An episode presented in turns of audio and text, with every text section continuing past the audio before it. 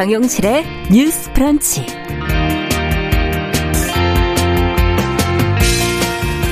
안녕하십니까. 정용실입니다. 오세훈 서울시장이 유흥주점 영업 제한을 완화하는 등의 내용을 담은 서울형 거리두기 초안을 마련한 것으로 알려지고 있죠. 자, 최근에 이 코로나 확진자 숫자가 전국적으로 늘고 있어서 방역 당국은 곤란해하는 그런 분위기인데요. 자, 거리두기 정책에 대한 오세훈 시장의 방향성 어떻게 봐야 할지 고민해 보도록 하겠습니다. 네, 최근에 노원구에서 벌어진 스토킹 살인 사건으로 스토킹 범죄에 대한 경각심이 커지고 있습니다. 일상의 틈새를 파고드는 스토킹에 대한 여성들의 불안감도 확산이 되고 있는데요. 자, 이번 노원구 사건 피의자를 비롯한 스토커들의 범죄 심리를 전문가와 함께 살펴보도록 하겠습니다. 자, 그리고 지금 이 계절에 한창 맛이 오른 봄철 해산물 이야기 건강한 식탁 시간에 준비해 놓고 있습니다. 기다려 주시고요. 4월 10 1일 12일 월요일 정용실의 뉴스 브런치 문을 열겠습니다.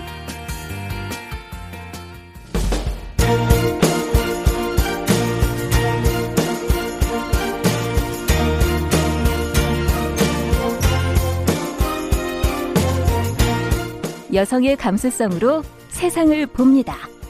KBS 일라디오 정용실의 뉴스 브런치 여러분의 의견을 기다립니다. 문자는 샵 9730으로 보내주세요. 짧은 문자 50원, 긴 문자 100원이 부과됩니다. KBS 모바일 콩, 유튜브를 통해서도 무료로 참여하실 수 있습니다. 정용실의 뉴스 브런치 항상 여러분들과 함께 프로그램 만들어가고 있습니다. 오늘 8440번님께서 일찍 들어오셔서 문자 출석 알려주시면서 김제 빨래방에서 주파수 고정해놓고 듣고 계시다고. 네, 감사합니다. 네. 지금 늘 들어와 주시는 분들이 많이 항상 이렇게 자리를 지켜주셔서 든든하다는 말씀도 전하고요. 유튜브로도 500명이 넘는 분들이 들어오셨습니다. 자, 첫 코너 뉴스픽으로 저희는 어김없이 시작을 해보도록 하죠. 더 공감 여성정치연구소의 송은희 박사님 안녕하세요. 네, 안녕하세요. 전혜연 우석대 개공 교수님 안녕하십니까? 네, 안녕하세요. 자, 두 분과 함께 오늘 첫 번째 뉴스는 앞서 잠시 말씀을 드렸던 오세훈 서울시장이 새로 취임하면서 지금 어, 기존의 정책들을 좀 수정하는 그런 움직임이 보이고 있고 그 중에서도 지금 서울형 거리두기 지금 초안을 마련했다 이런 것이 알려지고 있으면서 어떤 내용일까 이제 다들 궁금해하고 있는데요. 방역 당국에서는 지금 곤란한 기색을 지금 보이고 있습니다. 어, 코로나19가 지금 뭐 4차 대유행이 오느냐 안 오느냐 지금 여러 가지 갈림길에 놓여 있기도 하고요. 자, 어떤 계획이 담겨 있는 것인지 왜 이렇게 한다는 것인지 저희가 조금 알 수 있는 데까지 한번 좀 살펴보도록 할까요? 전혜영 교수님께서 좀 정리해 주시겠어요? 예, 정부에서 사회적 거리 두기를 다음 달 2일까지 3주간 연장하기로 했죠. 네. 수도권은 2단계, 비수도권은 1.5단계인데 지금 비수도권 일부 지역도 2단계로 상향이 된 지역이 있습니다. 네. 뭐 부산 같은 경우에도 상황이 심상치 않다 해서 그렇죠. 방역에 굉장히 신경을 쓰고 있는데요. 자, 2단계의 경우에는 음. 일부 업종이 어, 사실상 영업이 금지됩니다. 집합금지 음. 조처가 내려지는데 우리가 이른바 유흥시설로 부르는 곳이 사회적 거리 2단계 이상에서는 이런 조치가 들어가게 되는데요. 네. 예를 들면 뭐 유흥주점, 음. 단란주점, 감성주점 그리고 이른바 뭐 콜라텍, 음. 헌팅 포차 이런 곳이 들어갑니다.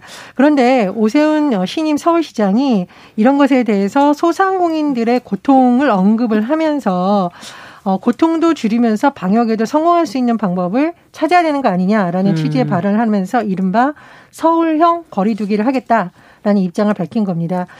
업종별로 세분화되는 맞춤형 매뉴얼을 만들겠다. 이렇게 음. 지금 하고 있다는 건데요. 예를 들면 서울시에서는 한국 유흥음식점 중앙회와 한국 단란주점 업종 중앙회 등의 이 공문을 발송해서 의견을 모으고요. 네. 이 공문을 바탕으로 유흥시설의 경우에는 세 개 분야로 나누고 음식점도 구분을 합니다. 그래서 음. 업종별 특성에 따라서 영업 가능 시간을 좀 풀어줘야 된다라는 것이 서울시의 음. 큰 방침인 것으로 전해지고 있습니다. 예를 들면 뭐 유흥주점, 단란주점, 뭐 헌팅포차 이런 경우에는 오후 5시부터 자정까지, 음. 어, 홀더펌과 주점은 오후 4시에서 11시, 음. 콜라탱이나 일반 식당 같은 경우에는 기존처럼 오후 10시 등으로 좀 다양하게 해야 된다는 겁니다. 그런데 음. 정은경 본부장의 같은 경우에는 네. 뭐 명확하게 반대 의사는 아니지만 굉장히 신중한 입장을 밝혔어요. 음. 서울시가 아직 뭐 변경안을 마련해서 구체적인 협의가 아직 안 된 상황임을 언급을 했지만 네. 거리두기를 하는 이유가 사람 간의 접촉을 최대한 줄이는 거잖아요. 그렇죠. 최대한 줄여서 코로나19 확산되는 것을 막는 것이기 때문에 이러한 것을 하는 데서는 다 이유가 있다. 그래서 음. 원칙을 계속 강조하면서 앞으로 서울시의 의견을 들어보겠다라는 건데 글쎄요, 이 소상공인들의 고통이 지금 장기화되고 있다. 이런 지적도 음. 뭐 일부분 나오고 있고 거꾸로 네. 이것을 만약에 완화했을 경우 음. 다른 지자체에서도 이런 요구가 계속될 수 있고 음. 서울하고 인근에 있는 경기도 인근 도시에서 서울로 어, 뭐 술을 마시러 온다던가 이런 일이 음. 있을 수 있잖아요. 이른바 네. 원정을 간다고 하는데 음. 이런 일로 인한다면은 오히려 서울시 방역에 혼선이 생길 수 있다. 음. 이런 주장도 나오고 있는 상황입니다. 네. 자, 전국적으로 지금 또 확진자 수가 지금 줄지 않고 있고 주말이라 지금 500명대로 잠깐 내려갔지만 계속 지금 한 600명 가까운 숫자 계속 이어지고 있고요. 어, 무엇보다 지금 유흥주점 영업 제한을 완화하는 것에 대해서 방역 당국도 그렇고 일반 시민 사이에서도 뜻밖이다 하는 반응도 있는데 소상공인들의 고통도 중요하고 방역도 중요하고 이 두 마리 토끼를 어떻게 다 잡아야 될지 두 분은 어떻게 보십니까? 지금 이제 오세훈 시장이 서울형 거리두기를 얘기했는데 여기 이제 취지는 이거죠. 일률적인 어떤 방역 지침으로서는 지속 가능성이 좀 약하다. 음. 이런 얘기이고 유흥 시설이라고 하더라도 이제 3단계로 세분을 하고 이런 식으로 어떻게 보면 업종별로 이제 맞춤형 세분화를 하겠다. 음. 이런 취지인데요. 네. 사실은 이제 지자체의 사정이나 형편에 맞게 좀 탄력적으로 운영하는 음. 방역 대책은 필요한 부분이 있다고 봅니다. 네. 그런 취지는 알겠는데 문제는 현실인 것이죠. 지금 4차 유행 초입이 가느냐 마느냐 이런 얘기를 하고 있는데 최근에 그 강남의 불법 유흥업소 그 음. 주점에서 200명 정도가 무더기로 뭐 경찰에 네. 적발되고 이런 걸 보면은 지금 유흥업소의 감염 위험도라는 것이 이제 다른 곳도 있지만은 밀접 밀집 밀폐다 보니까 네. 아무래도 시민들이 우려하는 바가 크다. 음. 물론 유흥업소에서만 지금 감염이 되는 건 아닙니다. 음. 감염 경로를 알 수 없는 지금 지역 사회 감염이 늘어나고 있기 때문에 그렇죠. 전반적인 방역에 돌아봐야 되는 시점입니다만은 분당에도 지금 초등학생 8명이 확진됐거든요. 네. 근데 봤더니 교사가 집단 감염이 일어난 노래방에 갔다. 아. 그렇다면 지금 어쨌든 많은 사람들이 모이는 곳은 좀 더 위험한 위험성이 커진다 이렇게 봐야 될 텐데 이 방역에 대해서 중앙 정부와 지방 정부가요 사실은 같이 음. 뭔가 좀 손발을 맞게 유기적으로 협조를 해야 되는 부분이 있다. 예. 그래서 어떤 지방 정부의 이런 제의도 좀 받아들이면서 또 중앙 정부와 지방 정부가 같이 음. 이런 거리두기를 합의를 해야 되는데 지금 제가 찾아봤더니요. 이 거리두기 단계 조정 권한이 중앙 정부와 지방 자치단체가 같이 갖고 있더라고요. 음. 그렇다면은 이걸 어떻게 혼선이 비춰지지 않도록 하느냐는 잘 협의를 해야 될 부분이다. 네. 이런 생각을 하는데 저는 오세훈 시장의 얘기 중에 하나 이제 조금 긍정적으로 와닿았던 것이 자가 진단 키트 도입을 하자 이 얘기를 네. 해요. 그러니까 지금 어 감염 경로가 불명한 환자가 많아지다 보니까 신속한 검사를 좀 할 수 있도록 음. 자가 진단 키트를 좀 도입하자 이런 얘기를 하는데 정은경 본부장도 여기에 대해서 아 이거 어 자가 진단 키트가 좀 한계도 있고 하지만은 보조적으로 쓰여질 수 있는 부분이 있지 않겠나 하고 지금 음. 검토하고 있다 그러거든요. 네. 그래서 이런 부분은 긍정적으로 좀 협의가 되었으면 좋겠다 이런 생각이 듭니다. 네. 어떻게 보십니까? 자가 진단 키트의 정확성이 얼마나 되는지에 대해서는 전문가 그룹에서 이견이 있는 것으로 알고 있습니다. 그러니까 네. 언뜻 생각하면 굉장히 좋은데 오히려 정확성이 떨어지는 것을 했다가 더 큰 혼선이 음. 일어날 수 있다라고 하기 때문에 그것은 아마 방역 당국과의 좀 더 긴밀한 협의가 필요하다고 생각을 하고요. 네. 그리고 저는 오세훈 시장이 그 어떤 중소 상인들의 고통을 듣겠다라는 취지는 좋은데 네. 이런 방법은 좀 문제가 있다고 생각을 합니다. 왜냐하면 서울 지역만 지금 고통을 받는 게 아니라 수도권의 많은 지역이라던가 부산 같은 경우에도 소상공인들이 굉장히 어려워요. 아, 그렇죠. 예, 그런데도 어, 정부에서 각종 지원책을 한다던가 국민들이 다 같이 방역을 지키는 것은 이게 더 이상 장기화됐을 경우에는 유흥시설뿐만 아니라 여행업종을 비롯해서 각종 업종들이 다 같이 무너질 수 있는 상황 이기 때문이거든요. 네. 그렇다면 여행 업종에서도 방역 상황 봐서 우리도 여행을 완화시켜 달라. 이렇게 했을 경우에 어떻게 하냐는 거죠. 그래서 이런 분들의 고통이 매우 큽니다만 그것은 정부가 어떻게 잘 지원을 하고 이런 쪽으로 협의를 해야 되는 거지 방역의 원칙을 흔드는 것처럼 돼서는 굉장히 혼란스럽다. 그리고 오히려 업종별로 이런 요구가 본물 밑듯이 터져드는 그런 네. 오히려 신호를 준 것이 아니라 좀 우려, 우려스럽다는 말씀을 드리고요. 그리고 아까 박사님도 말씀을 하셨는데 유흥업소에서 막 수백 명씩 있던 게 적발이 되잖아요. 네. 근데 유흥업소에서 마스크 쓰고 있습니까? 음.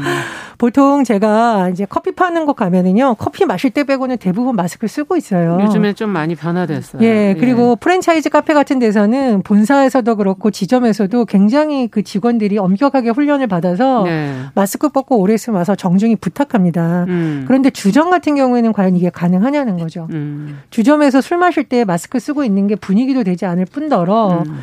일부 유흥주점 같은 경우에는 버젓이 불법 영어 한다고 하잖아요. 음. 뭐 벌금 내도 상관없다 우리는 이렇게. 네. 그래서 지금 시기에는 오히려 어 이런 소상공인들의 고통을 듣더라도 이런 식으로 서울시가 독자적으로 움직이는 것은 방역에 큰 위험을 초래할 수 있고 만에 하나 서울에 있는 지역의 유흥업소에서 술을 마시던 경기도 주민들이 확진이 되어서 경기도에서 이게 많이 확산이 된다. 그러면 서울시에 대한 비판도 엄청 커질 거라고 보거든요.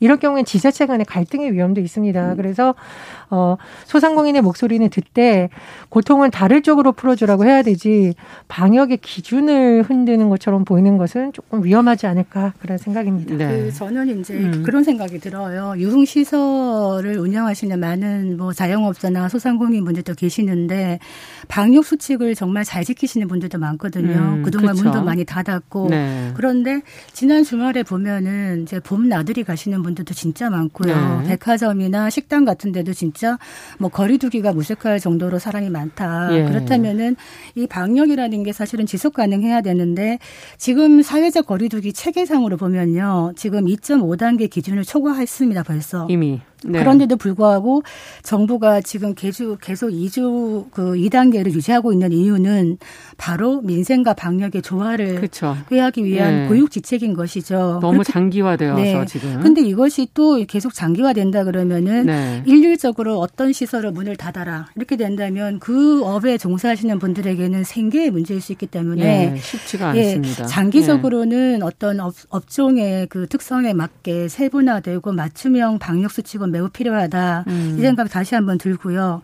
아까 제가 자가 진단 키트에 대해서 잠깐 또 얘기를 했는데 이 부분에 대해서 우리가 얘기하고 있는 PCR 검사라는 것보다는 민감도와 정확도가 많이 떨어지는 부분이 네. 있다고 한계가 얘기됩니다만 그럼에도 불구하고 미국이나 영국 등에서 많이 사용을 하고 있거든요. 네. 왜 그런가?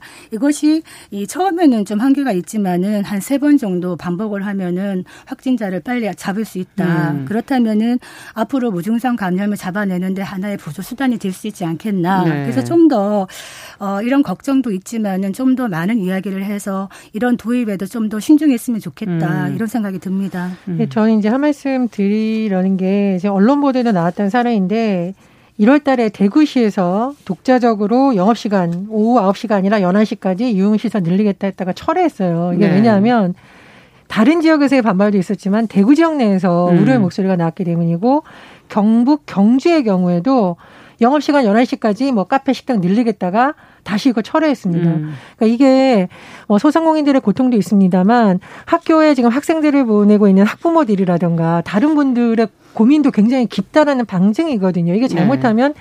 주민들 간의 갈등으로 노출이 되고 있을 수가 있어요. 음. 그래서 오세훈 시장이 의혹은 있지만 이것에 대한 어떤 반발 여론이라던가 전문가들이 우려하는 여론도 충분히 수렴을 해서 좀 네. 신중하게 행동해야 된다 이렇게 생각을 합니다. 음. 이거 세분화하는 게 저는 좀 기준에 대해서 잘 모르겠는 게 이 유흥 시설에 대해서 말이죠. 유흥 단란 감성 주점 헌팅 포차는 자정까지 한다는 거고 홀덤 폼과 주점은 11시까지 콜라텍은 10시까지 이 차이가 뭐냐 이렇게 음. 세분해서 시간을 변경하는 것이 합리적 기준이 있는가에 대해서는 국민들에 대한 설득이 좀 있어야 되겠다 이런 그렇죠. 생각이 듭니다. 네. 자, 앞으로 또 어떻게 될지 저희가 이게 앞서 유기적인 협조와 협의가 필요하다라고 말씀해 주신 부분이 상당히 중요하지 않을까 하는 생각이 들고요. 무엇보다 지금 정부와 어, 지자체가 지속 가능한 방법을 잘 모색해 나가기를 또 기대를 해보겠습니다. 자, 얼마 전에 세상을 떠난 이 변희수 전 육군하사의 복직 소송이 종료되지 않고 지금 유족을 통해서 지금 계속 진행이 된다는 내용이 지금 보도가 됐어요. 어, 재판부에서 지금 이를 허가한 이유는 과연 그럼 어디에 있는 것인지 지금까지 나온 보도 내용을 어, 송문희 박사님께 좀 정리해 주시면은 저희 같이 한번 이 문제 고민해 보죠. 예, 그 고 변희수 하사의 그 사례는 아마 많은 분들이 방송으로 접했을 거라 봅니다. 네. 육군 5기갑 여단에서 근무하던 변하사가 네. 그 상관에게 보고를 하고 나서 해외에 나가서 성전환 수술을 받았거든요. 그 이후에 아 나는 군인으로 계속 복무하겠다라고 음. 의사를 밝혔는데 육군이 육군 본부가 지난해 1월에 심신장애 상급 판정을 내리고 강제 전역 처분을 했습니다. 예. 여기에 대해서 국가인권위원회와 유엔 등이 아, 이거 강제 전역은 인권 침해다 음. 이렇게 시정을 권고했지만은 국방부가 받아들이지 않았거든요. 예. 그리고 나서 변 전 하사는 이제 극단적인 선택을 했고요.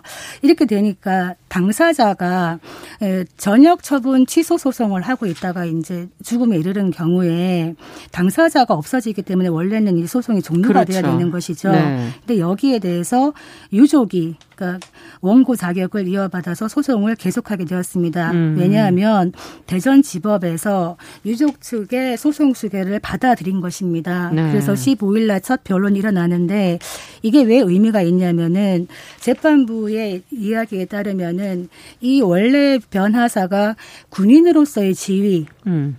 이거는 상속 대상이 아닙니다. 본인이 사망했기 때문에. 네. 그렇지만은 이 고인이 만약에 살아 있었다면 전역 예정일까지의 뭐 미지급 보수라든가 음. 이런 부분에 어떤 경제상 법률상 권리가 생기는데 네. 이거를 바로 상속인들이 수개할 수 있다는 겁니다. 음. 수개라는 거는 소송 절차를 인계받아서 계속 한다는 것이죠. 네. 그래서 기사에 따르면 이 변 전 하사의 부모님들은 이 소송 수개를 해서 이 만약에 어떤 미지급 월급이라든가 퇴직금이 나오는 경우에 기부하겠다 음. 이런 얘기까지 하시면서 수기에 대해서 아주 적극적이십니다. 음. 어, 이 피고가 누구냐? 육군 참모 총장입니다. 아 피고가 네. 네. 그래서 원래는 법조계에서는 이거 당사자가 사망했기 때문에 재판부가 직권으로 재판 그렇죠. 종료할 거다 이런 예측이 예. 많았는데 이 대전지법에서 이런 결정을 내려서 우리가 재판까지 갈 수 있다. 네. 이게 왜 의미가 있냐면 이 최초로 트랜스젠더라고 밝힌 저 직업 군인인 네. 변 전 하사의 이 케이스가 또 다른 말하지 못한 군대 내에 다른 이런 분들이 있을 때 앞으로 어떻게 할 음. 것인가 그리고 될수 어, 예, 있다. 그리고 트랜스젠더가 네. 군 복무를 할 수 있느냐, 예. 강제 전역이 과연 맞는 것이었느냐에 대한 법적 판단을 구할 수 있기 때문에 의미가 음. 있는 재판이다 이렇게 네. 보여집니다. 지금 말씀해 주신 재판 자체 그리고 소송 수계가 갖는 앞으로 또 어떤 점을 저희가 지켜보면서 이 재판을 봐야 할지 두 분의 말씀을 좀 듣고 싶네요. 변희수 전 하사가 군인이 되기 위해서 굉장히 성장 과정에서 노력을 했었고 네. 군인이 된 이후에도 굉장히 우수한 실력을 인정받아서 뭐 네. 포상도 받고 이런 훌륭한 군인이었는데 사실상 군에서는 이 사람을 정신질환자로 몰아서 굉장히 모욕적으로 음. 쫓아냈다 이런 비판이 지금 제기되고 있습니다. 그래서 이것은 단순히 어떤 이 부모님이 아들에게 미지급된 어떤 돈을 받겠다라는 그런 것이 아니라 말씀해 주셨듯이 부모님의 입장에서는 내 아들이 명예 회복을 그렇죠. 시켜달라는 간절한 염원이 들어 있고요. 예. 변희수 하사의 개인적인 것을 넘어서 앞으로 우리 군이 어떤 점을 고민해야만 되는 굉장히 음. 중요한 의미가 있습니다. 그래서 재판부가 어떻게 판결을 내리지 좀 지켜봐야겠고요. 사실 이 박사님도 미리 언급을 해주셨는데 네. 이게 국가인권위뿐만 아니라 유엔에서도 변희수 전하사 강제전역 인권 침해라고 했어요. 네. 그렇다면은 군에서 조금 더 전향적으로 이 문제를 앞으로 검토를 해서 유사한 사례가 나오지 않는 쪽으로 해야 되지 않겠나 이런 생각이 음. 듭니다. 이 트랜스젠더 문제 굉장히 민감하게 받아들이고 감정적으로 싫어하시는 분들이 일부 있는데 네. 이 문제는 누가 싫다 좋다고 해서 바뀌거나 음. 그럴 수 있는 문제가 아니거든요. 예. 그리고 지난번 우리가 프로그램에서 언급했듯이 정신질환이 아니라고 지금 국제사회 많은 전문 음. 단체에서 내놓고 있습니다. 그래서 우리 사회가 이제 좀 다양한 가치를 인정을 하고 다양한 존재들에 대해서 싫든 좋든 존재하는 사람들의 것을 배척 하는 하는 것으로 가서는 절대로 안 된다라는 음. 기류가 많이 형성되고 있기 때문에 좀 지켜봐야 되겠고요. 뭐 미국이나 우리 이스라엘 사례 많이 얘기를 하잖아요. 네. 미국 같은 경우에 트랜스젠더임을 선언했던 군인이 계속 훌륭히 일하면서 군인으로서 역할하는데 아마 문제가 없다라는 음. 게 이미 증명한 사례도 있고요. 이스라엘 같은 경우에도 대표적으로 군을 중시하는 나라인데 만약에 이 사람이 원한다면 의료 비용을 또 지원해 주는 것까지 나아갔다고 합니다. 그래서 어. 군에서 이거를 감성적으로만 감정적으로만 판단할 것이 아니라 뭐 앞으로 좀 연구도 하고 다양한 의견도 들어서 지금과 같은 비극적인 일이 다시 일어나지 않도록 음. 많은 고민을 했으면 합니다. 그 고 변희수 하사가 그런 말을 했던 장면이 기억이 납니다. 기갑의 돌파력으로 차별 없는 세상을 만들겠다. 음. 이렇게 했는데 결국에는 그 문턱을 넘지 못했다. 음. 많이 가슴이 아프고요. 이 정치권이나 이런 데서 이런 얘기를 해요. 트랜스젠더나 성소수자 이런 문제들을 어, 인정하는 데까지는 우리는 사회적 합의가 필요하다. 음. 이런 얘기를 하는데 언뜻 들으면은 아, 그런가 보다 생각할 수 있지만 가만히 생각해 보면요. 그 변화사에 앞서 이제 세상을 등진 김기홍 성소수자 활동가가 있습니다. 네. 이분이 어떤 말을 했냐면 저는 굉장히 울림이 컸는데요. 우리는 그냥 존재하는 사람이고 그저 살아가는 건데 왜 존재에 대한 합의를 해야 되는가? 음. 그러니까 존재 그 자체에 대해서 왜 우리가 합의를 해야지만 네. 인정이 되는가라는 예. 근본적인 질문에 대해서 우리는 답할 수밖에 없다 이 생각이 음. 들고 이번 대전지법의 이 소송 주계를 받아들인 거에 대해서 저는 진일보한 판단이다 생각이 드는 음. 것이 그 얼마 전에 미국의 대법관 그 긴즈버그 네. 대법관이 타결을 했는데요. 그분이 이런 말을 했어요. 판사는 그날의 날씨가 아닌 시대의 기후를 고려해야 된다. 음. 이 시대의 기후라는 것이 우리가 노예 해방부터 해서 여성 해방 이런 얘기를 합니다만 네. 21세기에는 많은 나라에서 성소수자들이 해방이 되고 있고 음. 주체로 정치에 나오고 있다. 이런 측면에서 한국도 이제 이 문제에 대해서 답을 해야 된다. 또 하나 가슴이 아픈 것은요. 이 변희수 하사의 경우에 전역 심사위원회를 할 때그 예. 그 같이 있었던 일선 지휘관들이라든가 동료 군인들은 적극적인 지지와 연대를 음. 보냈다는 아, 겁니다. 네, 아쉽네요. 열린 마음이 네. 있었다는 것인데 이제 그 위에서 예. 강제 전역을 한 것이죠. 그래서 성전환 수술 자체가 심신 장애로 규정이 되어 있는 군 인사법 시행 규칙 음. 이걸 어떻게 할 것인가? 변화가 필요하군요. 변화가 필요합니다. 예. 그리고 이 트랜스젠더가 과연 현역으로 복무하는 게 군에 어떤 영향을 미칠 것인가에 대한 심도 깊은 음. 논의도 필요하고 네. 연구도 필요하고 정부 차원에서 답을 해야 되는 시점이 왔다 네. 이런 생각이 듭니다. 그 한국 국방연구원에서 트랜스젠더 복무 위한 비용 추계라든가 여러 가지 연구한다 이런 언론 보도가 음. 나왔습니다. 음. 이 연구 결과가 어떨지 좀 지켜봐야겠고요. 그렇죠. 어, 다시 한번 고인의 명복을 빕니다. 트랜스젠더 가시화의 날이라고 우리가 음. 한번 다뤘었죠. 그렇죠. 내 존재를 왜 굳이 숨기면서 살아야 되는가라는 질문을 던지는 음. 날이거든요. 음. 우리 사회가 이제는 조금 더 다양한 사람들에 대해서 열린 시선으로 적어도 그 존재 자체가 부정당하는 고통을 겪지 않도록 많은 고민이 필요한 것으로 보입니다. 한마디 덧붙이자면 네. 보면 제가 좋아하는 헌법 10조가 있습니다. 음. 모든 국민은 인간으로서의 존엄과 가치를 가지며 행복을 음. 추구할 권리를 가진다. 네. 성소수자들도 엄연히 인간으로서의 존엄과 가치를 그렇죠. 가지고 존재의 가치를 가진다. 음. 사람이 먼저가 아닌가 이 음. 얘기 드리겠습니다. 네. 앞서 시대의 기후를 읽어야 되는데 기후라는 건 원래 조금 앞서서 예고 형태로 미리 읽어야 되는 거죠. 늦게 하는 것이 아닌 것이 아닌가 하는 생각도 다시 한번 해보게 되네요. 자, 두 분과 함께 오늘 두 개의 뉴스를 좀 다뤄봤습니다. 뉴스피 어, 전혜우 우석대 개공 교수 그리고 더공감 여성정치연구소 송문희 박사 두 분과 함께 했습니다. 말씀 잘 들었습니다. 감사합니다. 감사합니다. 자, 정용실의 뉴스 브런치 듣고 계신 지금 시각 10시 29분이고요. 아, 라디오 정보센터 뉴스 듣고 오겠습니다. 오늘 0시 기준 국내에서 코로나19 백신 접종을 받은 사람이 115만여 명으로 나타났습니다. 이상 반응이 의심돼 신고가 접수된 건수는 9건 늘었습니다. 국민의당 안철수 대표가 오늘 국회에서 열린 당 최고위원회의에서 문재인 대통령에게 4.7 보궐선거 결과에 대한 직접 사과와 내각 총사퇴 등 인사 전면 쇄신을 요구했습니다. 손흥민이 맨체스터 유나이티드와 경기 종료 후 상대 팬들의 인종차별 악플 세례를 받았습니다. 토트넘은 프리미어리그와 함께 조사를 거쳐 가장 효과적인 조처를 할 것이라며 손흥민을 지지한다고 밝혔습니다. 미얀마 군경의 발포와 폭력에 희생된 시민 수가 700명을 넘어선 가운데 인권단체인 정치범 지원연합에 따르면 군경이 시신을 넘겨주는 대가로 한화로 10만 원의 돈을 요구한다는 증언이 나오고 있습니다. 지금까지 라디오 정보센터 조진주였습니다.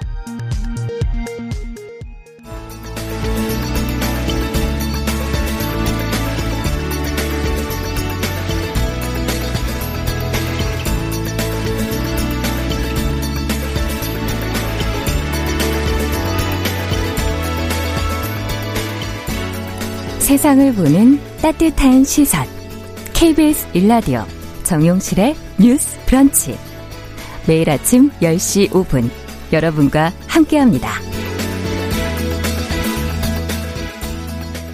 네, 최근 서울 노원구에서 벌어진 스토킹 살인 사건이 우리 사회에 큰 충격을 줬습니다. 이번 사건을 계기로 스토킹의 심각성에 대한 인식과 함께 두려움도 커지고 있는데요. 자, 범죄자의 심리를 알아야 예방도 처벌도 제대로 할 수 있지 않을까 하는 생각이 드네요. 자, 월요 인터뷰. 오늘은 이번 사건의 피의자를 포함해서 스토킹을 저지르는 이 범죄자의 심리에 대해서 좀 자세히 살펴보도록 하겠습니다. 경기대 범죄심리학과 이수정 교수 전화 연결돼 있습니다. 안녕하세요, 교수님. 네, 안녕하십니까. 네. 자, 우선 이 노원구 스토킹 살인 사건의 피의자 김태현 언론에 공개되는 모습들을 다들 보셨는데 이 보인 행동과 관련해서 기존 범죄자들과는 좀 다르다 하는 이야기들이 나오고 있거든요. 어떤 점이 그렇다고 보십니까? 그러니까 일단 포토라인에 섰을 때 도저히 상상하지 못하는 모습이어서 지금까지 누구도 사실은 카메라 앞에서 그 본인이 한 행위에 대한 이제 사과를 이렇게 구구절절히 카메라를 하나씩 응시하면서 하는 사람 본 적이 없고요. 예. 더군다나 이제 그럼에 있어서 무릎을 꿇고 지금 코로나 그 시절이기 때문에 사실 마스크를 안 벗어도 되지 않습니까? 예. 아마 지시를 받았을 텐데 경찰들한테 그렇죠. 불구하고 자기가 스스로 마스크를 벗고 얼굴을 보여주면서 아주 그 고개를 하나도 숙이지 않고 빳빳이 이제 든 상태고 음. 그런 모습은 사실 일반인들 포함 저까지도 본 적이 없어서 예. 음, 굉장히 좀 일반적인 뭐 사이코패스라 손 치더라도 보통 굉장히 영악한데 네. 그렇게 해서 모습을 보여줬다가 나중에 본인의 양형 판단을 굉장히 불리하게 작동할 게 뻔한 것을 그렇죠.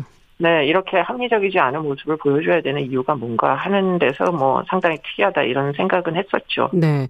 교수님께서 다른 인터뷰에서는 그 김태현과 조주빈 네, 모습이 겹쳐 보인다 이런 말씀 하셨는데 저희도 이제 얼핏 그런 느낌이 들었었거든요. 뭔가 연출되고 어 의도된 발언을 하는 게 아닌가 하는 그런 또 너무나 뭔가를 드러내고 싶은 주목받고 싶은 그런 심리가 그 안에 있는 게 아닐까 하는 생각도 들고요.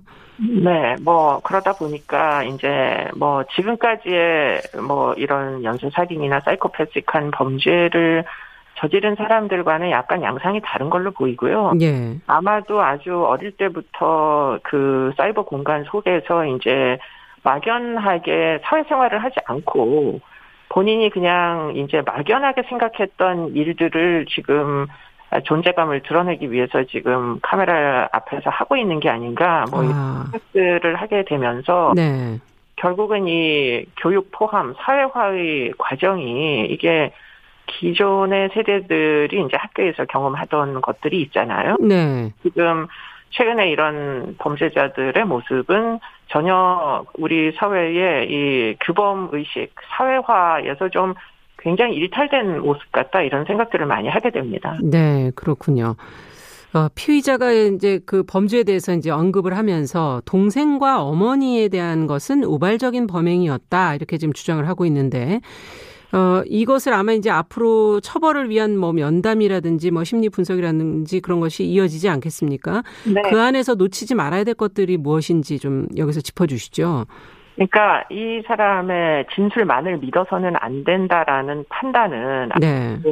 사이코패스한지 안 한지를 프로파일러들이 이제 아, 판단을 함으로 해가지고 좀 더 이제 어떤 수사의 그 방향을 정할 것으로 보입니다. 그렇기 예. 때문에 지금 본인은 우발적이라고 지금 현재 주장을 하지만 그러나 그 사람이 이제 우발적이라고 주장하는 것만을 믿을 수가 없는 게 예. 지금 며칠을 지금 스토킹을 하면서 집 주변에서 지금 이 가족을 감시를 했잖아요. 네.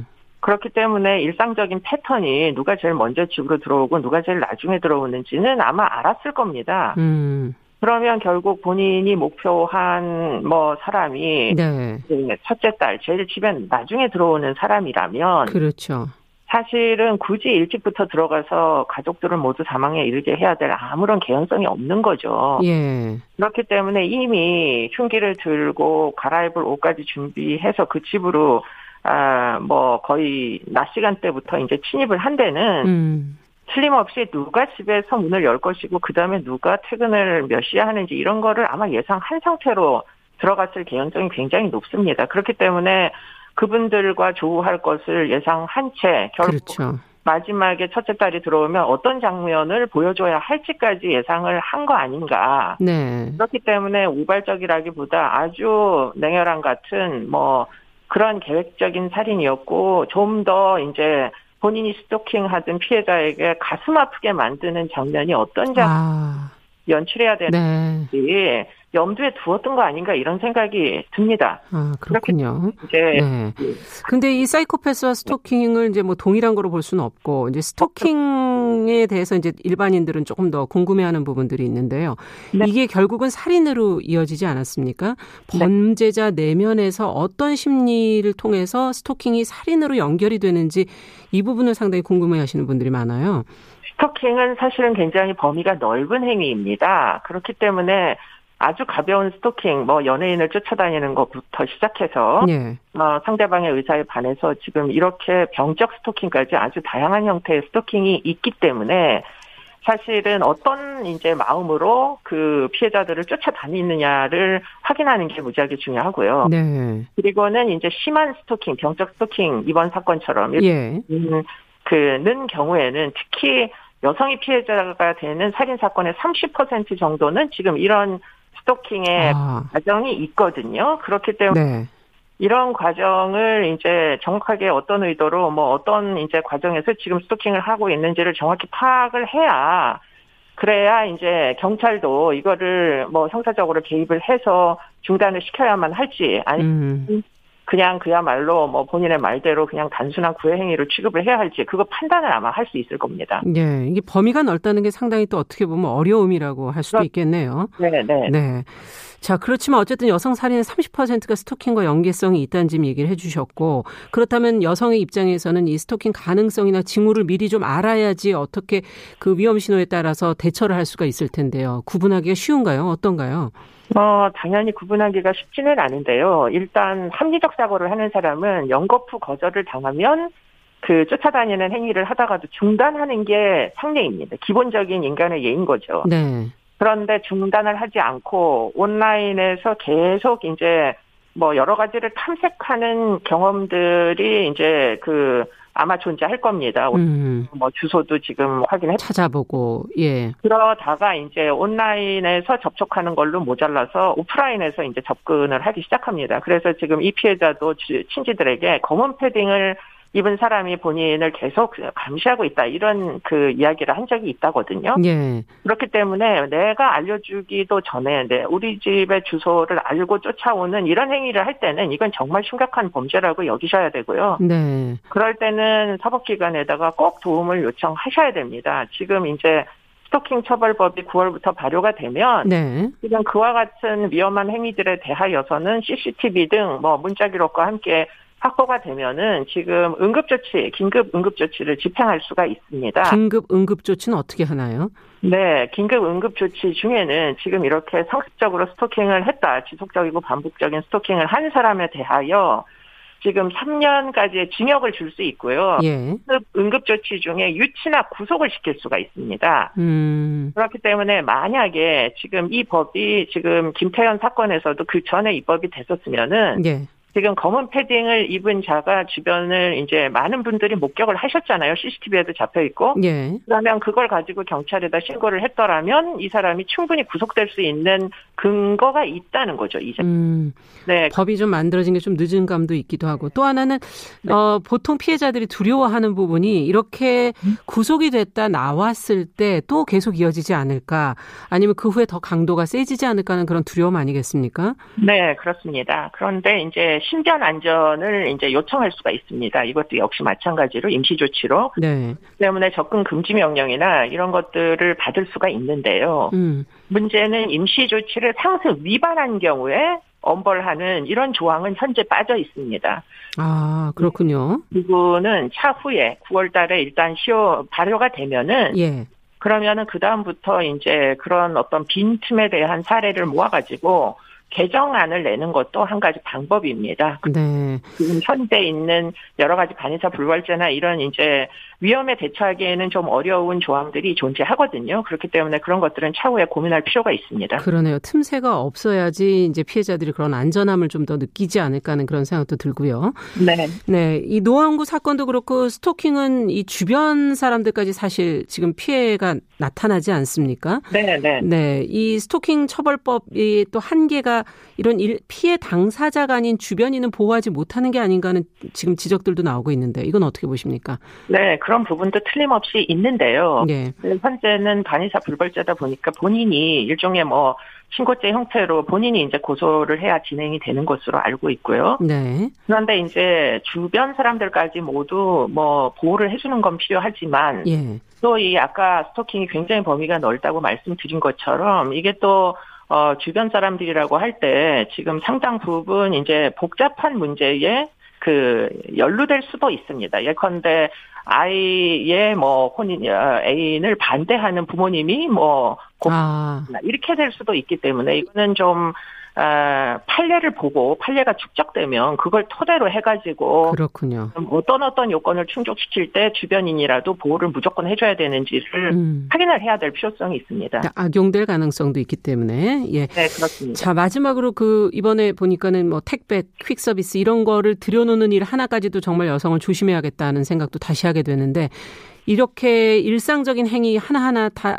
조심해야 된다면 여성들이 정말 살기 힘들어지는 거 아닐까요? 끝으로 여쭤본다면요. 어, 지금 이미 너무나 경계심이 높아진 상태에서 이미 여러 가지 특히 홀로서 하는 가구 같은 경우에는 지금 굉장히 어려움을 호소하고 계셔서 예. 보안과 연관된 문제는 지자체마다 이거를 공공의 안전 서비스로 한 번쯤은 이제 여러 가지 개인 주택의 안전도 충분히 뭐 어, 공공안전의 연장선상에서 이제 홀로 사는 가구들을 좀 지원해야 될 필요성은 있는 거 아닌가 그런 생각을 하게 됩니다. 네, 알겠습니다. 오늘 말씀 여기까지 듣겠습니다. 감사합니다. 입니다. 네, 월요 인터뷰 오늘은 경기대 범죄심리학과 이수정 교수님과 함께 노원구 스토킹 살인 사건 피의자를 비롯한 스토커의 범죄 심리에 대해서 살펴봤습니다.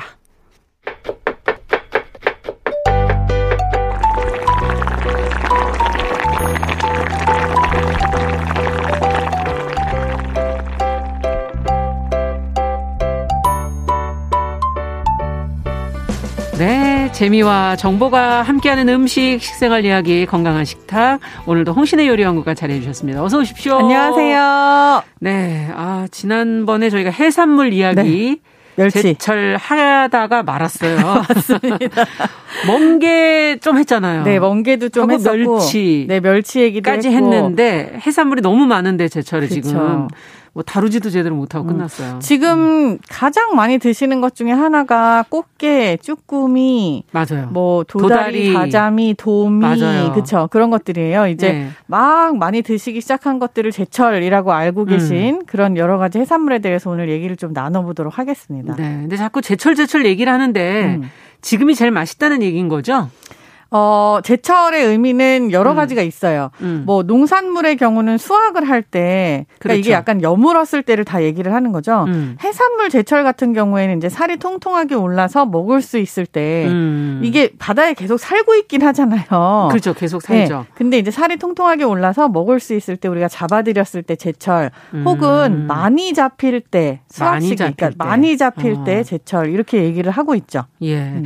지금 3월에는 항상 도 다리 쑥국이다 이렇게들 아, 얘기하시잖아요. 네. 예. 좋아하십니까? 어, 저는 좋아하죠. 아, 쑥 자체를 좋아하시는 거예요? 아니면은 둘 다. 근데 쑥이 전 쑥의 향을 좋아해요. 아. 쑥떡도 따로 아, 너무 맛있죠. 사서 먹고 이러기 때문에 예전 기록에 보면은 애탕이라고 하는 게 이제 어린 쑥으로 만든 완자 같은 거를 넣어서 맞아요. 이거 사실 굴림 만두랑 비슷한 느낌이거든요. 아. 쑥으로 완자를 고기랑 같이 빚은 다음에 겉에다가 밀가루나 그러니까 녹말을 굴려 불려서 그걸 네. 이제 삶아 갖고 같이 만 드는 그런 탕국인데 음. 지금 도다리 쑥국이라고 하는 건 사실 쑥이 제철일 때 끓여 먹는 그쵸. 쑥국에다가 도다리를 넣었어요. 어. 근데 이게 이름 자체가 어떻게 보면은 쑥이 주인공이기 때문에 쑥 예. 도다리국이라고 불러야지. 아 도다리 쑥국 이렇게 하면 도다리가 뭐 동물성이잖아요. 네. 그러니까 쑥보다는 약간 더 귀한 느낌인 거죠. 비싸죠. 그리고 비싸요. 네. 도다리 자체가 굉장히 비싸요. 지금 잘못 알고 계신 것 중에 하나가 뭐냐면은 도다리를 현재 많이 음. 사 드시잖아요. 예. 회로도 드시고 뭐 음. 찜도 먹기도 하고 음. 비싸니까 거의 회로 먹지만 지금 도다리로 알고 있는 게 대부분 문치 가자미예요. 네? 이게 가자미과예요. 가자미과. 도다리도 가자미목 가자미과예요. 아, 그래요? 그러니까 이렇게 납작하게 생긴 맞아, 아이들, 네, 납작하게 생긴 넙치류들이 음. 여러 가지 이름이 있는데 뭐 광어도 있고 서대도 있고 그쵸, 굉장히 그쵸. 많잖아요. 이게 이름이 가자미라고 불리는 것들은 이름이 있는 가자미류를 뺀 나머지를 아. 다 그냥 가자미라고 불러요. 아. 그래서 우리가 이름이 있다라고 하면 되게 특별한 가자미인 거죠. 도다리도 그러네요. 그렇고 아, 또뭐 뭐 참가자미, 물가자미, 줄가자미, 아. 노랑가자미 굉장히 많지 않습니까? 네. 근데 이렇게 약간 특정한 모양새나 맛이 조금 다른 음. 아이들을 빼면 나머지를 그냥, 그냥 가자미. 가자미라고 통칭을 해요. 아. 근데 가자미가 정말 제철입니다. 근데 지금 많이 잡힐 때예요. 음. 이게 왜 많이 잡히냐 하면은 이게 이제 올라갔다 내려갔다 계속해서 서식을 하지만 그랬다가 올라갔다 내려갔다 하면서 연근해로 이렇게 이동을 음. 많이 하잖아요. 그게 봄철이에요. 그래서 음. 지금 많이 잡힐 때인데 예. 옛날 같은 경우에는 도다리가 지금 양식이 안 되거든요. 아, 양식이 안 되는. 네. 그래서 가격이 비싸군요. 네, 도다리는 자연산 도다리가 그냥 한 단어예요. 아. 그래서 이게 자연산 도다리라고 써 있는 것들은 진짜 도다리일 가능성이 크고 예. 그리고 그냥 도다리라고 하면은 대부분은 문치 가자미, 그러니까 도다리랑 비슷하게 생긴 가자미가 있어요. 네. 그 가자미를 도다리로 유통을 하기도 합니다. 아. 그게 실제 육안으로 봤을 때 물론 구분이 살짝 있지만 두 개를 갖다 놓으면 그냥 하나씩 따로 떨어뜨리고 잘 몰라요. 어, 맛은 어때요? 어, 저도 아주 솔직하게 말씀드리면 맛을 잘 구분을 못 하겠어요. 아, 왜냐하면 이거를 하겠네요. 이거를 두 개를 딱 갖다 놓고 자 이게 진짜 자연산 도다리, 아. 이게 문치 가자미 이렇게 아. 구분해서 먹어본 적이 없는 거예요. 그렇죠. 그러니까 그만큼 귀한 생선이죠. 어. 그래서 쑥국이 앞에 가는 게 아니라 도다리가 앞에 오는 도다리 쑥국 이렇게 제철이 만들어진 이야. 거예요. 어쨌든 쑥이 지금 뭐, 어, 아주 막 많이 나지는 않을 때여서 음. 멀리서 또 가져오시기도 거제도 뭐 이런 데서 가져오시기도 하고 그러시더라고요. 네. 네. 근데 어, 도다리 대신에 넣을 만한 생선은 그럼 가자미가 되겠네요. 만약에 집에서 그쵸. 가자미 비용이 없다면 하실 수 있고 음. 도미로도 하실 수 있어요. 아, 도미 네, 지금 도미도 참 많이 잡힐 때고 음. 이뭐 참도미라고 하는 것들도 있고 뭐 여러 가지 도미 그쵸, 종류도 그쵸. 굉장히 많잖아요. 네. 근데 그 어떤 생선을 넣으셔도 뭐 등푸른 생선만 아니면 흰살 생선이면 네, 쑥향이 살아나는 그런 생선국을 즐길 음. 수 있고 제일 큰 예로 가자미 미역국이라는 게 있어요 아, 부산에. 네, 어 저는 먹어봤어요. 네. 맛있어요. 네. 그렇죠, 좋아하시잖아요. 네, 저는 이, 처음엔 놀랬죠 가자미가 어, 들어가서. 그렇죠. 여기 왜 들어있나?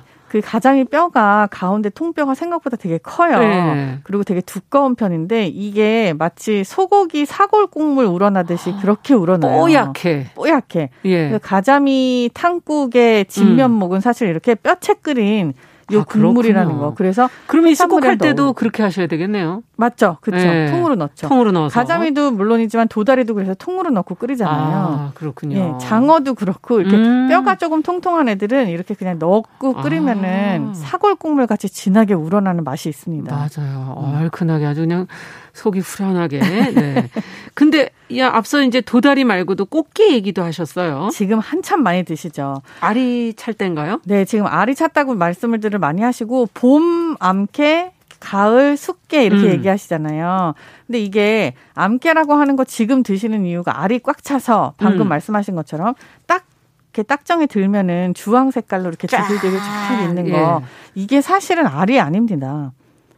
걔는 네 알을 밖에다 품어요. 그럼 그건 뭐예요? 이거는 난소예요.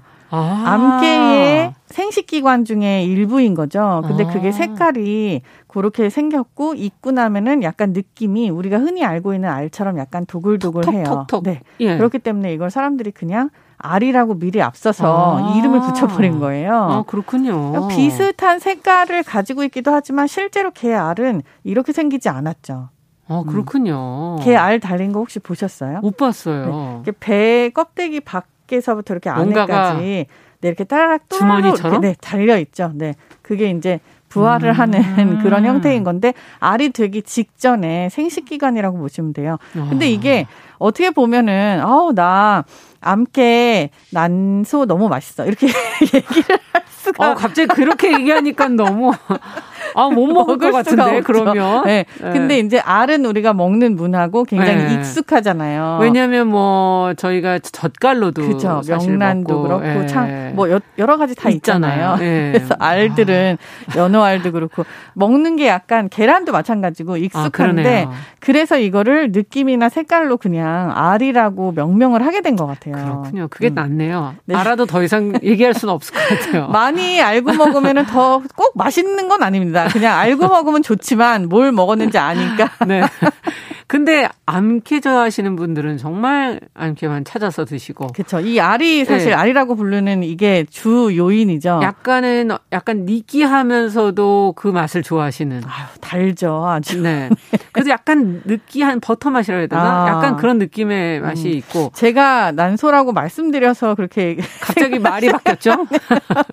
그러면 숙회는 어떤 맛이에요? 이것도 차이가 있을 거 아니에요? 있죠. 숙개를 좋아하시는 분들 이런 얘기 많이 들으셨을 거예요. 그러니까 개를 잡는 음. 그런 많은 뭐 서해안 일대 네. 이런 데 가면은 그 어부분들이 아우 나는 봄에는 개 잘 안 먹어. 난 가을에 숙개 먹지. 이런 얘기를 약간 어. 관행처럼 그냥 얘기하세요. 아, 그래요. 못 들어봤어. 관광객들이나 이런 거 먹는 거야. 이런 얘기 많이 어, 갑자기 하시거든요. 기분이 확 나빠지네. 그런 얘기를 전 여러 번 들었는데 네. 그 이유 중에 하나가 가을 숙개가 살이 진짜 많아요. 스키는 잘못 사면 살이 없더라고요. 네, 그 잘못 사는 게 시기에 관한 문제도 있어요. 뭐 어. 금음깨라든지 이런 얘기 많이 들어보셨잖아요. 네, 근데 그게 언젠지 자꾸 까먹어서. 걔가 이제 살이 차는 그런 게 이제 달 원력하고 좀 관계가 있다라고 해서 나온 네. 얘기들인데 가을에는 숙개를 드시면은 그냥 실패율이 거의 없을 아. 정도로 아. 살이 완전 꽉 차 있어요. 이거는 뭐 산란이랑 그리고 금어기하고도 관계가 있기는 해요. 어. 근데 우리가 암캐를 봄에 많이 먹 잖아요. 네. 근데 그 이유는 봄에 이 아이들이 산란을 준비하기 위해서 약간 이렇게 뭔가 몸이 풍성해지는군요. 네, 있는 거예요. 음. 그래서 개를 잡으면은 봄에는 숙개는 그냥 일반적이지만 암개는 알이 들어있는 것처럼 보이죠. 그렇죠. 이렇게 하고 한국이 금어기가 정식으로 6월 중순부터 8월까지 있어요. 6월 중순부터 8월까지. 금어기라고 하는 건 이제 산란을 보장하기 위해서 그때는 참아야죠, 어업을 하지 못하게. 네. 근데 이 사이 동안에는 우리가 다 냉동개만 유통이 되지 맞아요. 사실 살아있는 거는 유통이 안 되잖아요. 음. 근데 요렇게 해서 금어기를 지나고 나면 숙 식개들이 음. 이 금어기 덕분에 엄청나게 많이 커서 몸집도 키우고 아, 그리고 살도 많이 안 잡히니까 네 많이 키우고 해가지고 되게 통통한 그리고 또 음. 가을이 되면서 이렇게 살을 좀 뒤축을 할 때예요. 이제 산란을 음. 위해서 이 살이 통통한 가을 개를 먹을 수가 있는 거예요. 아. 그래서 개를 살코기 위주로 드시겠다라고 네. 하면은 가을 숙개를 드시는 게 맞고 그렇군요. 그리고 알을 좋아하신다라고 하면은 봄에 암깨를 음. 드시는 게 맞습니다. 그렇군요. 근데 이제 암깨를 계속해서 이렇게 지금 많이 잡힌다고 해서 엄청나게 음. 많이 잡아가지고 다 간장게장을 막 몇백 톤을 담가놓고 이렇게 먹으면 예. 저희가 가을에 또 산란이 잘 안 될 테니 아. 이 상태에서 여름 가을을 나지 못한 개들이 너무 많을 거 아니에요. 그렇죠. 그러면 그 다음에는 그 다음 해에 또 먹을 개가 없어지는 거죠. 그 요즘에 자꾸 개가 비싸지는 것 같은 느낌이 음. 들면서 예전에는 정말 이렇게까지 비쌌나 싶을 때가 있거든요. 개는 주워다 먹었다는 얘기도 많이 하잖아요. 어, 진짜 요즘엔 그럼 상상도 못할 일이죠. 네. 아, 상상 못할 정도가 음. 아니라 개 한 마리가 뭐 한 4, 500g 이렇게 되면은 뭐 만 원 넘는 맞아요. 그런 것들도 너무 많고요. 근데 개 가격이 오르는 거는 수확량, 그러니까 저희가 이제 걷어들이는 양하고도 음. 반드시 관계가 아주 크게 있지만 개 자체의 개체 수가 아주 많이 줄은 것도 또 사실이에요. 그렇군요. 그리고 한국의 개 종류가 진짜 많아요. 뭐, 뭐 킹클랩 되게 뭐 홍게 뭐 이런 그렇죠. 거 말씀하시는 킹클랩 건가요? 같은 것들은 이제 위쪽에 네. 러시아 쪽에서 많이 잡히고 대게는 음. 이제 대나무 다리가 대나무 모양을 길게. 닮았다 그래서 대게고 예. 홍게는 빨간 게를 맞아요. 홍게라고 하고 이런 것들 다 큰 게들이잖아요. 예. 우리나라도 실제로 어마어마하게 많은 게 종류들이 뭐 몇십 종류가 있어요. 아. 그게 다 잡히고 작은 것부터 큰 것들이 있는데 음. 전체적으로 다 양이 감소했어요. 음, 이거는 환경의 문제도 반드시 있겠지만 아마 보호해야지만 저희가 먹을 먹을 수 있겠군요. 많이 먹어치워서 그런 것도 있지 않을까 네. 싶습니다. 그럼 봄꽃게를 가장 맛있게 먹는 방법은 뭐라고 생각하십니까? 게는 무조건 쪄야죠. 쪄야 돼. 네. 그냥 쪄요? 네, 어. 그냥 어. 찝니다. 찔때 어. 밑에다가 음. 이제 찜 물을 받잖아요. 그렇죠. 근데 그걸 물 반에다가 청주 있죠. 청주. 쌀로 빚은 청주. 네. 막 되게 비싼 거 아니어도 돼요. 슈퍼 가면 이렇게 재사용으로 쓰는 것들. 거. 그런 거를 넣어요. 음. 넣어갖고 그 물을 팔팔 끓여서 음. 끓을 때 게 딱지를 그러니까 배 개의 배가 위로 올라오게. 음. 네 이거를 생각보다 잘 모르시더라고요. 음. 개 배가 아래로 가게 찌시면은 단물이 다 물로 들어가서 그렇죠, 그렇죠. 밑에 끓인 물을 드셔야 돼요. 청주랑 섞은 물을. 네. 네. 그래서 어. 단물을 개 껍질에다 이렇게 받을 수 있게 그릇처럼 아. 배가 위로 올라가게 해서 켜켜이 넣어가지고 그걸 잠깐 찌시는데 음. 찌는 것도 오래 안 찌셔도 돼요. 돼요. 꽃게 같은 경우에 한 15분에서 25분. 어, 어 생각보다 짧으네요. 네, 대게도 예. 마찬가지예요. 30분 어. 내외로. 이게 게를 너무 오래 찌게 되면은 질겨지나요? 오히려 질긴 것뿐만이 음. 아니라 살이 계속 쪼그라들어요. 그렇군요. 네, 그리고 술을 물에다 넣는 이유 중에 하나가 음. 그 갑각류들은 딱딱한 거 안에다가 음. 살이 다 가둬져 있잖아요. 그걸 음. 통통하게 만들기 위해서 넣는 거예요. 야, 비법이 청주였구나. 네. 네. 맛있게 제철 꽃게도 챙겨 음. 드셨으면 좋겠습니다. 아이고, 시간이 다 됐네요. 건강한 식탁. 오늘은 봄철 해산물 중에 도다리하고 꽃게 얘기까지 했습니다. 네, 네 홍신의 요리연구가와 함께 했습니다. 감사합니다. 감사합니다. 정용실의 뉴스 브런치 월요일 순서도 같이 인사드릴게요. 내일 뵙겠습니다. 감사합니다.